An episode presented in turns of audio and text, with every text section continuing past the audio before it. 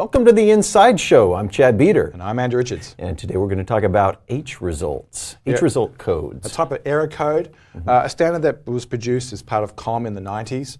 It's a way of fabricating an error code that has additional meaning. Um, they separate the bits of the error code into different purposes, and particularly there's a the bottom half is used for the code, like you know, error one, two, three, four, five, and then the top 16 bits is used for the transport, the reason, the subsystem, and then most importantly, the very top bit is used for severity.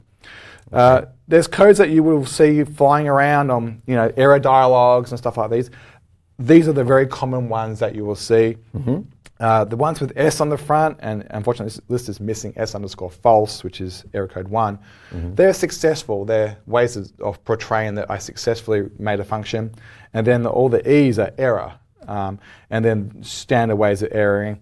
Access denied, I don't have access to a file. Um, you know, invalid argument, you asked me to do something I can't do. Uh, you know, bad parameters, that type of thing. Commonly, you'll see not implemented um, you know, as people generate their code, work in their code, and they haven't got around to writing that part of the code. You'll note that uh, the errors have eight on the front, Right. and that's an important point because that's a bit that is has meaning. And the other thing you'll note is in the middle here, these two uh, hexadecimal bits in the middle uh, will have varying values. Of note, the zero values are the generic, just uh, agnostic of API surface. They are just error codes, like I am failing. Uh, I have not defined an implementation. Something that's kind of used across the system by Yeah. everyone. Uh, seven is very, very common and is listed in this list because it's common.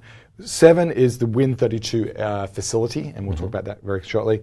Uh, so you'll see seven very, very commonly. The other one you will see commonly is 13 in hexadecimal, which is uh, the CLR.NET.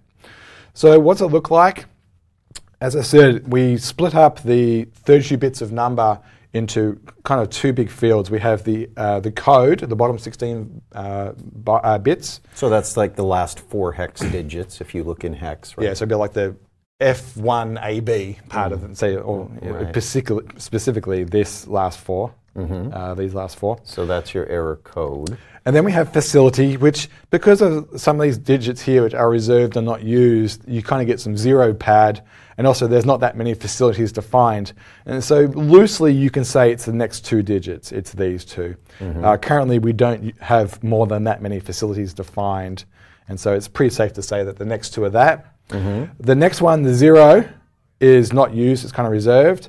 And then the eight is the last one that kind of matters. Right. Uh, the way that the 8 works is it comes from this very top bit. Right. The existence of that being turned on is the definition of error. So when bit 31 is turned on, it is an error. When it is turned off, it is success. The next one down is, is reserved. It actually has been morphed and used over time to represent warning. So the top bit is used for error. Right. The next bit down, 30, is used for warning. You can have a warning turned on and it being successful because that's what a warning is, right? Right. So the way that they define success is if it's greater than zero is success, or greater than or equal to zero is success, and it's less than zero, it is failure. In decimal. In decimal, right. well, in general, it's in signed. in signed bi- binary. A yeah. HRESULT is a signed uh, uh, format, uh, da- data type. Right. Right. So by turning on the top bit, you start going negative. right. When you print it into decimal, this is why you commonly see negative 214 something something something. The negative 214, which is negative 2 billion, is caused by the 8 bit being turned on. So if you're looking at it in hex, essentially these four, these first two digits, you're, you've got four possibilities: zero, four, eight, or C. Yes. Depending on which of those bits is turned on, right? So eight and C would be errors, uh, either non. Uh, Error or severe- really critical. Yeah, not- right. Error or critical error. Eight would be error. C would be critical error, and then zero and four would be success and sort of And warning. Warning. A successful warning. Zero would be successful, would be warning. So, in general, you know, where do the codes come from? You know, you need to look at each API surface, particularly though for the Win32 uh, facility. So this value ends up being seven for Win32, and it comes from Windows error.h. So each of those facilities is defined as a macro. Win32 is defined as 7. And, this is available via the Windows SDK. It is the header files in Windows SDK, and also we'll paste it below for, for ease of access. And then for Win32, it comes from system error codes. If you if you search for system error codes, uh, this will be the, the main landing page.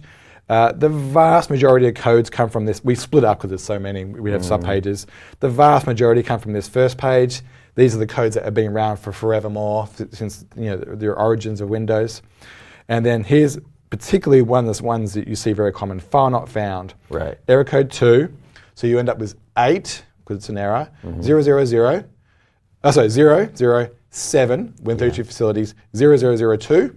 And the other common one you see is access denied. Yep. Um, and then as, as you go, you know, the granularity of this goes through. Right.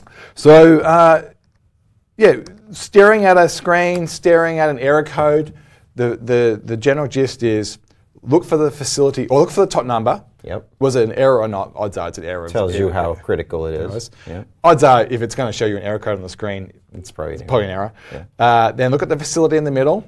Very commonly, it'll be zero or 7 Mm-hmm. If it's zero, it's one of the agnostic things. I generally fired. I generally had an invalid parameter. Uh, if seven's in the middle, Yep. grab that last four digits, search for system error codes, then look up the hexadecimal for system error codes.